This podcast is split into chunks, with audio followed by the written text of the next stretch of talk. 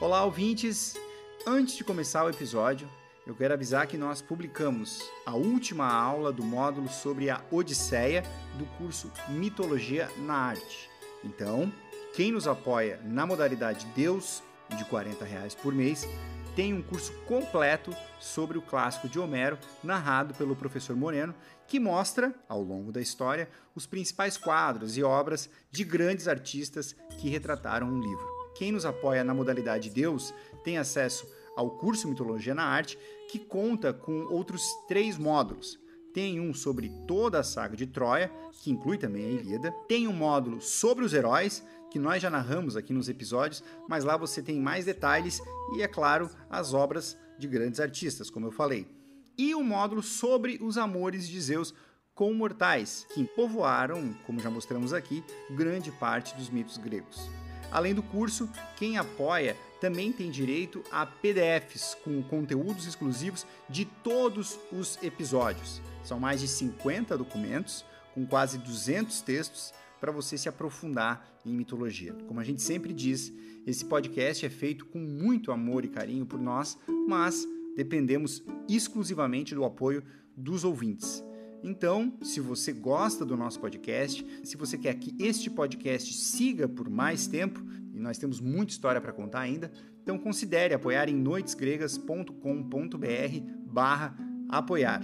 O link também está na descrição de todos os episódios do Noites Gregas, inclusive este que você está ouvindo agora.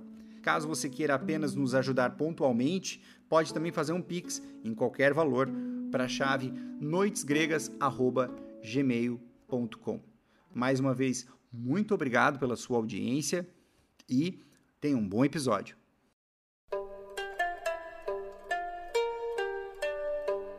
Salve ouvinte! Você está ouvindo o podcast Noites Gregas e esta é a Hora do Oráculo.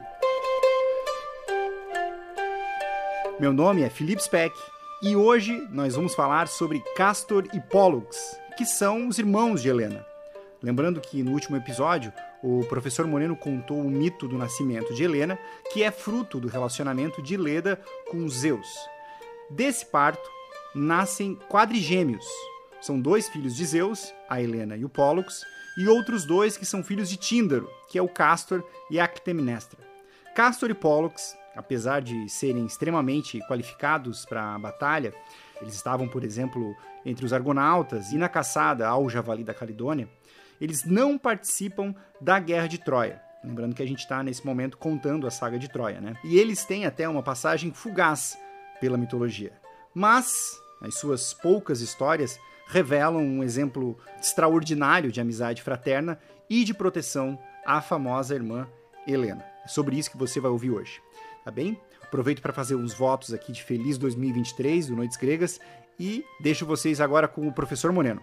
Um bom episódio, pessoal.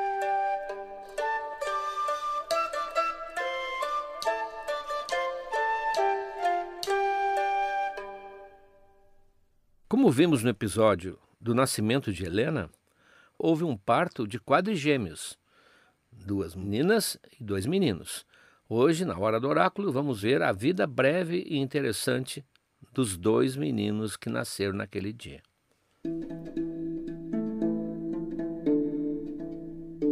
Esses dois gêmeos, Castor e Pollux, alguns dizem Castor, a pronúncia não muda nada, e alguns dizem Polideuces, em vez de Pollux, são conhecidos também pelo nome genérico de Dioscuros, Dioscuros, Dio seria Zeus, ah, Curos, os rapazes, os filhos de Zeus, os Dioscuros. Se encontra muito nas enciclopédias, no livro de mitologia, com esse nome dessa dupla.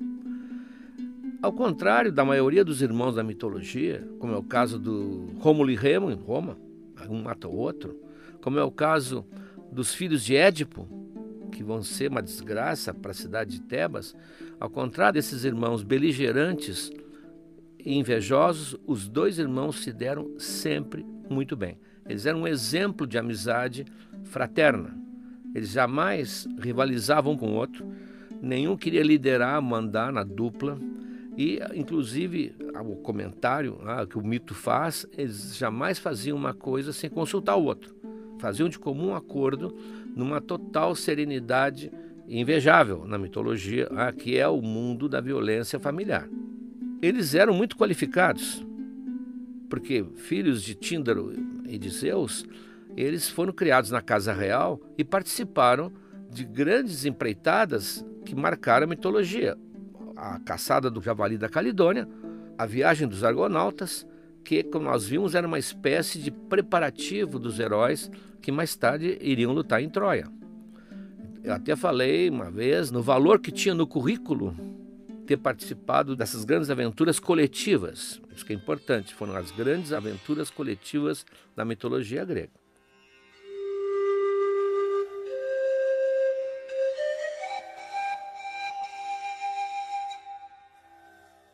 Conforme aqueles que viram os dois, ou que diziam ter visto, evidente, porque eles apareciam mais tarde como figuras salvadoras, meio fantasmagóricas, quem tinha visto os dois dizia que a diferença era quase nenhuma.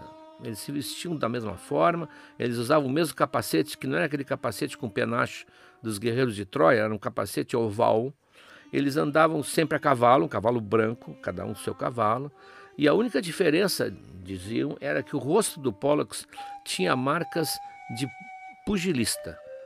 Porque uma das características do Pollux era ser um lutador. E lutador aqui, imagine um box feito sem luva, com tiras de tecido em volta das mãos, e nessas tiras de tecido, muitas vezes, grossas taxas de metal. A luta podia ser mortal, muitas vezes era. Então, o Pollux é caracterizado entre os dois irmãos como o lutador, enquanto o Castor era mais estrategista, inclusive teria ensinado a arte da guerra para o Hércules, dado aulas particulares para o Hércules.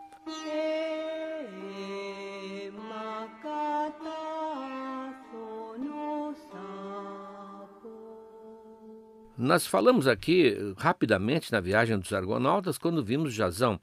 Não chegamos a detalhar todos os incidentes, mas um deles, que vou mencionar agora, é quando eles chegam na Bitínia e lá o rei, o rei Amicus, esse nome enganador, ele tinha o hábito de desafiar os viajantes para uma luta mortal de boxe. Então, era uma espécie de desafio contínuo. Como aconteceu com, em certos momentos com Teseu, aqueles malfeitores que havia na estrada de Atenas. E o Jazão, que era o capitão né, do navio, Jazão escala como representante dos argonautas o Pólux. E é o Pólux que vai enfrentar o temível rei Amicus e mata-o no soco.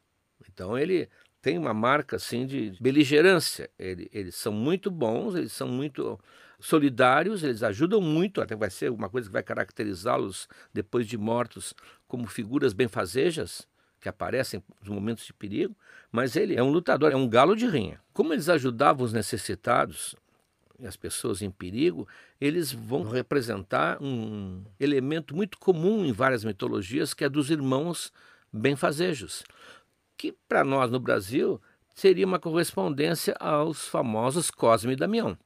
Cosme e Damião, uma versão cristã, católica, dos irmãos gêmeos que ajudam as pessoas que precisam. Inseparáveis, sempre. Bom, como irmãos, e os ouvintes que nos escutam sabem o que eu estou falando, o irmão sempre tem aquela responsabilidade, ele sente aquela responsabilidade pela irmã. Muitas vezes eles amparam as irmãs. Ah, então, se for a, a irmã mais moça, no caso não é porque todos eram gêmeos, mas eles vão fazer esse papel com Helena. Eles vão proteger Helena, eles vão mantê-la não sob vigilância, mas se necessário, eles vão inclusive correr perigo e vão guerrear por ela. A Helena, como vimos no episódio anterior, ela é raptada por Teseu. Uma idade, vamos dizer assim, quase púbere. Ela tá, quase chegou à puberdade. Por isso que hoje se imagina, dependendo das meninas mediterrâneas, atingir a puberdade mais cedo, 12, 13 anos no máximo. E ela, quando ela é raptada pelo Teseu, como nós comentamos, ela imediatamente começa a ser procurada pelos dois. O Castor e o Pollux começam a cavalgar e a inquirir, a investigar e vão chegar, evidentemente, à ideia de que foi Teseu que levou. Como Teseu é o rei de Atenas, eles vão até Atenas, mas não vão invadir ou destruir. Eles param antes da cidade e a presença ameaçadora deles com seus soldados faz com que alguém resolva conversá-la.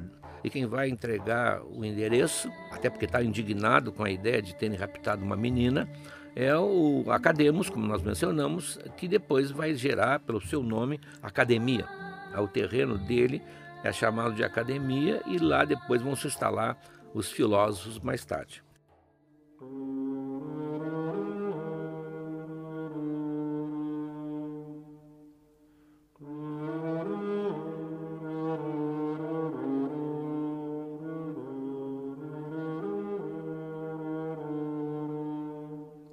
Então eles, sabendo o endereço, que é numa cidade próxima, a Fidna, eles vão até lá. O Teseu não está lá, porque o Teseu, nesse momento, lembram, está no mundo dos mortos, preso numa cadeira, em que ficaria para sempre se o Hércules não o libertasse mais tarde.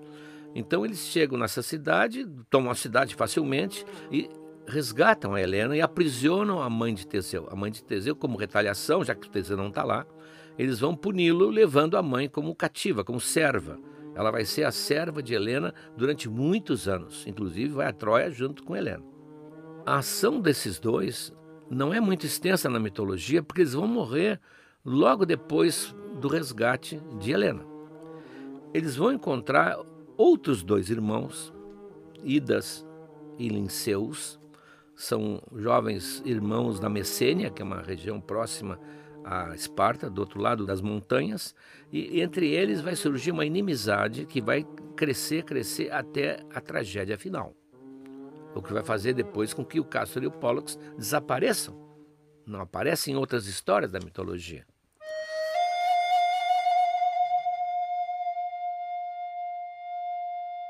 Idas e Linceus estavam noivos, prometidos das filhas de Leucipo, duas belíssimas jovens. Uma era sacerdotisa de Atena, a outra era sacerdotisa de Artemis, de beleza assim reconhecida. E os dois irmãos daqui, o Castor e o Pollux, ao verem as jovens, eles se apaixonaram e como eles queriam casar, eles aproveitaram que era um costume de raptá-las. Raptam para casar. Mas só que eles estão raptando as futuras prometidas de dois heróis também. Idas e Linceu também foram na viagem dos argonautas. Eles também participaram da caçada do javali da Calidônia. Portanto, eles eram do mesmo calibre, do mesmo quilate do Castor e Pollux. E o Linceu tinha, inclusive, uma característica muito pessoal, que é usada nos argonautas. Nos argonautas, o Jazão como bom comandante, aproveitava as virtudes e as qualidades de cada um. E o Linceu tinha uma visão extraordinária, uma visão sobre-humana. Ele era capaz de enxergar uma distância imensa, por isso que nos Argonautas ele era uma espécie de vigia do navio. Ele era capaz de enxergar através de paredes, através da pele. Dizem que inclusive enxergava o que estava enterrado no chão e enxergava no escuro ele é o exemplo da visão do raio-x do nosso super-homem. Agora aconteceu alguma coisa esquisita com o Linceu. O Linceu sempre foi usado na antiguidade como uma expressão para qualificar alguém com uma vista muito aguda, olhos de Linceu. Ora, por semelhança, a coisa foi deslizando para o lince.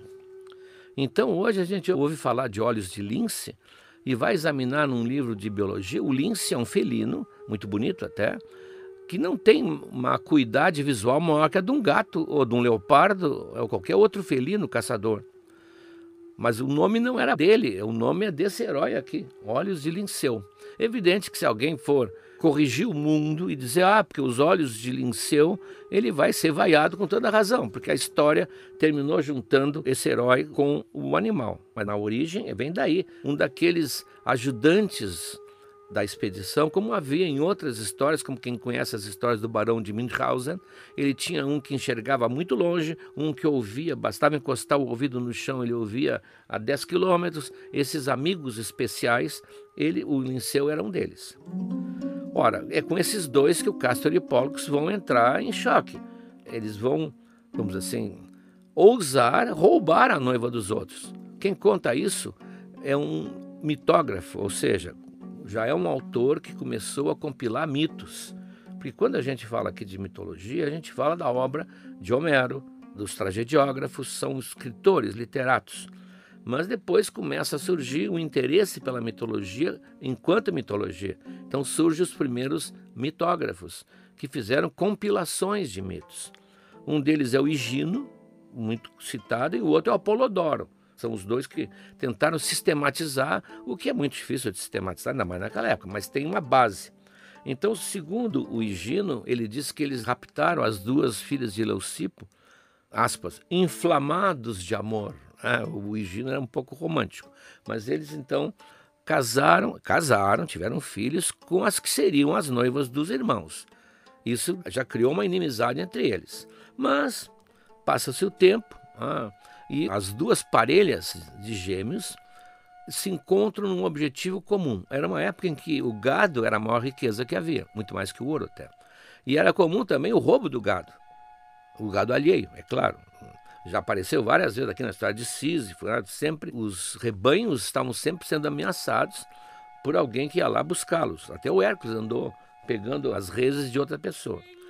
Bom, então os dois irmãos de Helena e os dois de Messênia se juntam numa expedição comum, atacam não sei que rebanho, não sei de quem, e tem sucesso.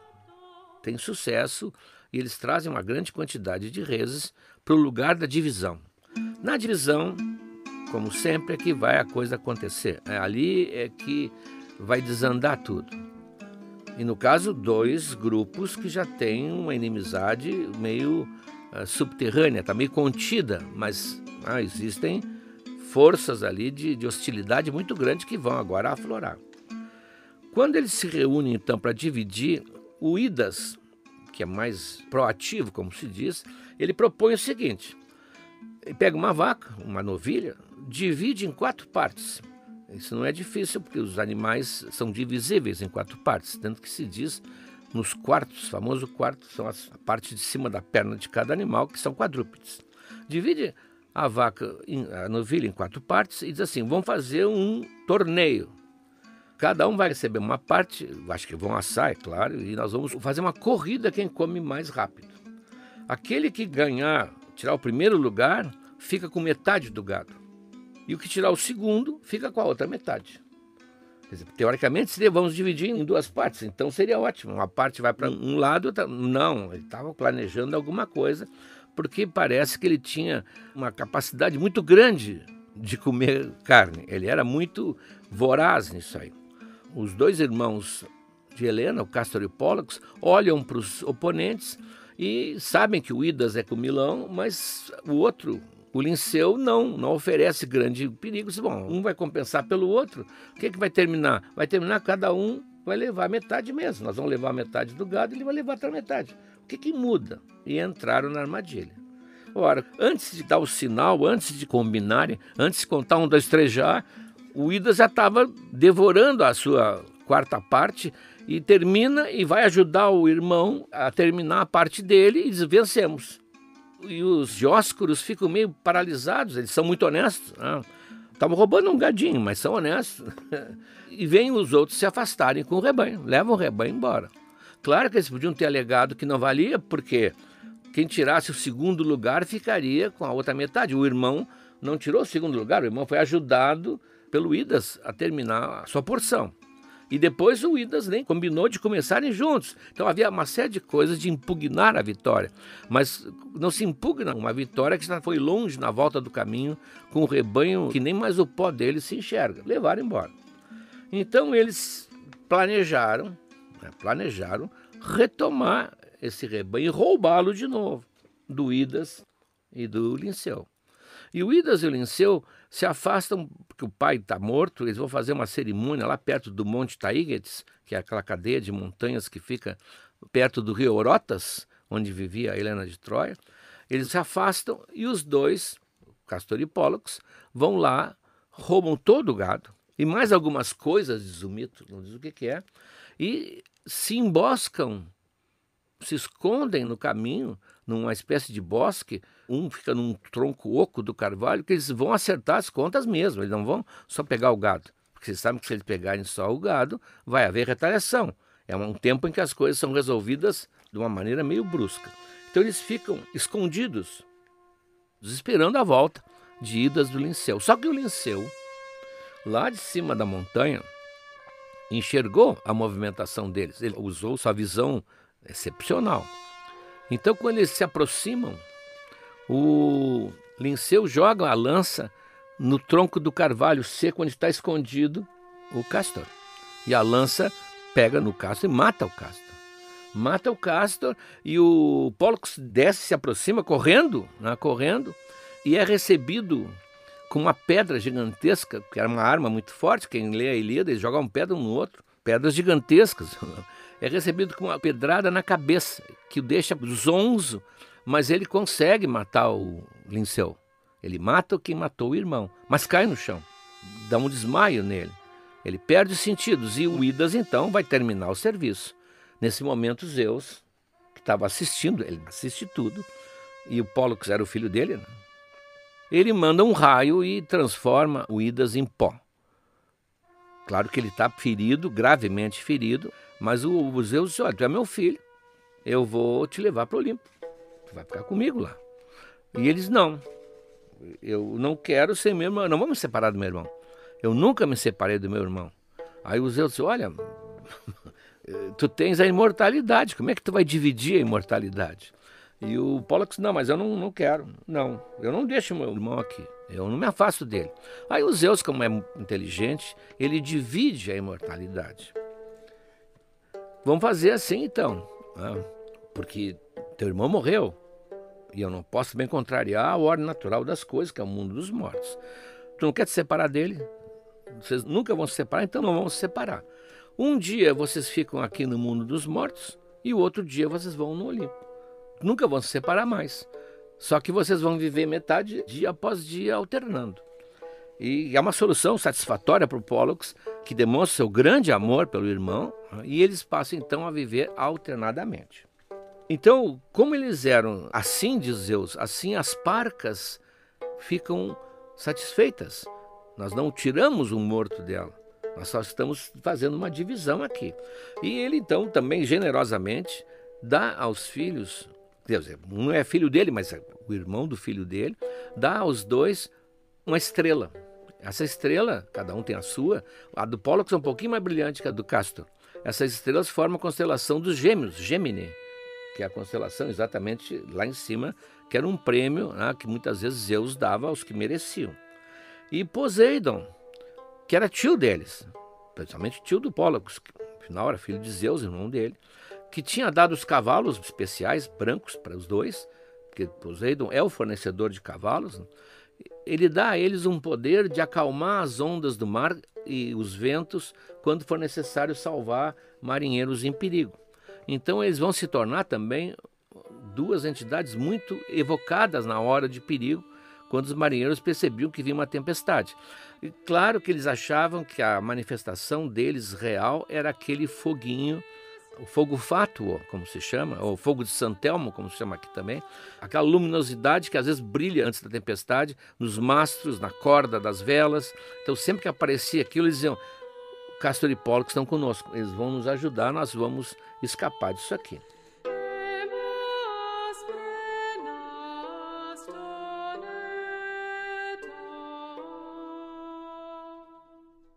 Colocando isso dentro da nossa história de Troia, eles estavam vivos ainda quando Paris levou Helena para Troia. Mas logo em seguida eles vão morrer. E Helena, que vai para Troia, não sabe disso. Eu mencionei isso no episódio anterior. Tanto que anos passados, quando a guerra de Troia está muito avançada, está no décimo ano da guerra de Troia, portanto eles estão mortos há muito tempo, há uma cena em que Menelau vai enfrentar o Paris num duelo mano a mano, todos os soldados sentam no chão, e lá de cima da muralha, os troianos ficam esperando a decisão desse conflito. Se Paris ganhar, os gregos vão embora. Se Paris perder, Menelau leva a Helena. Mas de qualquer maneira seria resolvida a guerra. Então, enquanto eles estão aguardando, lá na arquibancada, lá em cima, lá na muralha, estão os troianos, os nobres mais velhos, olhando, e o velho Príamo, o rei, chama a Helena ah, diz: Quem são? Me identifica. E ela diz, ah, fulano de tal, fulano de tal, ela está identificando quando ela se dá conta que ela não tinha visto os irmãos. deveriam estar ali, porque são seus defensores, e ela fica muito intrigada, mas eles não estão aqui. E o narrador, né, o narrador do Homero diz, ela não sabe que eles estão enterrados já há muito tempo na Grécia. Como resultado dessa morte de Castor e Pollux, o rei Tíndaro não tem herdeiro, homem. Então ele dá a Menelau o reino. Por isso que Menelau vai para Troia comandando o destacamento espartano, porque ele assumiu, porque o, o, rei está velho, os seus dois filhos morreram, então ele, ele assumiu, ele, o rei, e agora ele está procurando lá a sua mulher que foi raptada. Quer dizer, a, a, o Castor e Pollux tem uma passagem muito fugaz pela mitologia mas totalmente envolvidos com a saga de Troia, da qual eles não participaram. Então eles que eram extremamente qualificados, que tinham se preparado praticamente como guerreiros todo o tempo, que estariam defendendo a irmã, não participaram da saga de Troia, que nós estamos narrando agora, sempre episódio por episódio.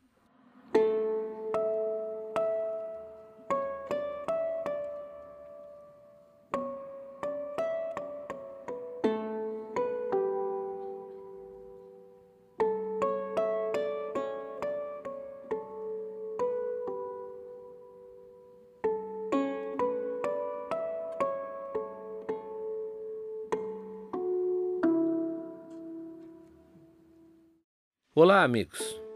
Chegamos agora ao terceiro ano do Noites Gregas. Já contamos muitas histórias, mas tem muito mais pela frente. Tem toda a Ilíada, a Odisseia, as Metamorfoses de Ovid e muitas outras coisas. Mas para que a gente consiga seguir em 2023, para produzir esse podcast que nos dá muito prazer, mas também muito trabalho, nós precisamos do apoio de vocês.